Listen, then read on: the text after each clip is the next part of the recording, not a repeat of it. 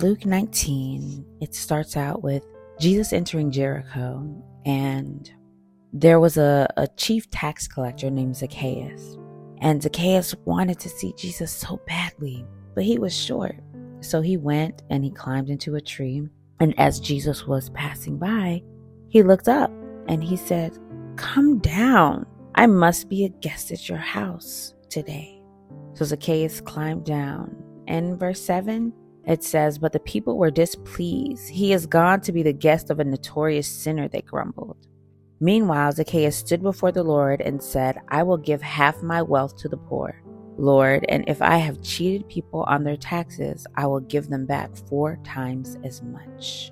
Mm, Jesus responded, Salvation has come to this home today, for this man has shown himself to be a true son of Abraham.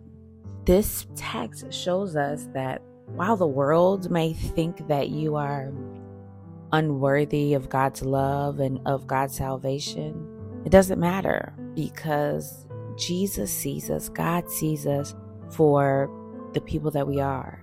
He knows that we're sinners. And we are sinners inherently by nature. And all we have to do is repent. So Zacchaeus said, while everybody was on the outside of the house, so if you think about people who are outside of your house, everybody who's on the outside of the house was scorning him and saying that he was unworthy and couldn't believe that Jesus spent time with him. But inside the house, he was pouring out his heart to Jesus. He was saying, If I've done anything wrong, I want to make it right. And Jesus told him, Salvation is yours.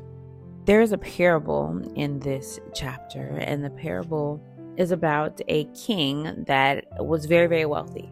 He took his wealth and he divided it among three servants. He said he's going off to a distant land, spending some time away, and he gave his wealth to three servants. So when he returned, the first servant reported in verse 16 Master, I invested your money and made 10 times the original amount. And the king was happy. He was excited. And he said, You have been faithful with the little I entrusted you, so you will be governor of 10 cities as your reward. The next servant said, I invested your money and made five times the original amount. Well done, the king said. The third servant brought back only the original amount of money.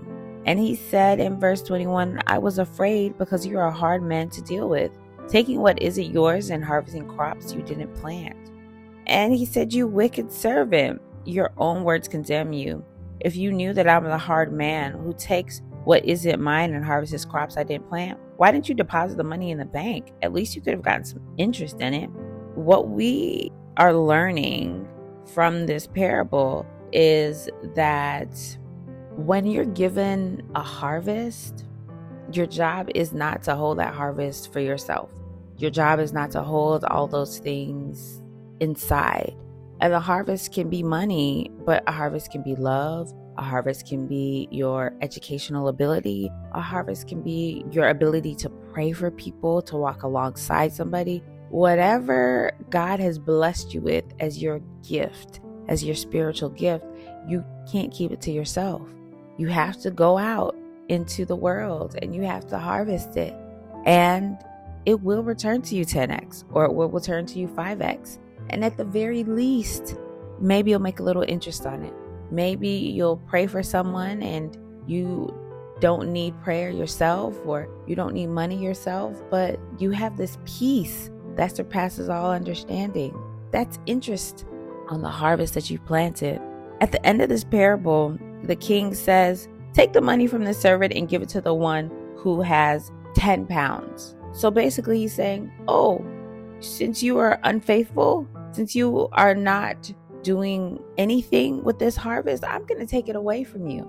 And I'm going to give it to the person who is doing something with their harvest. So God can also take your gifts away.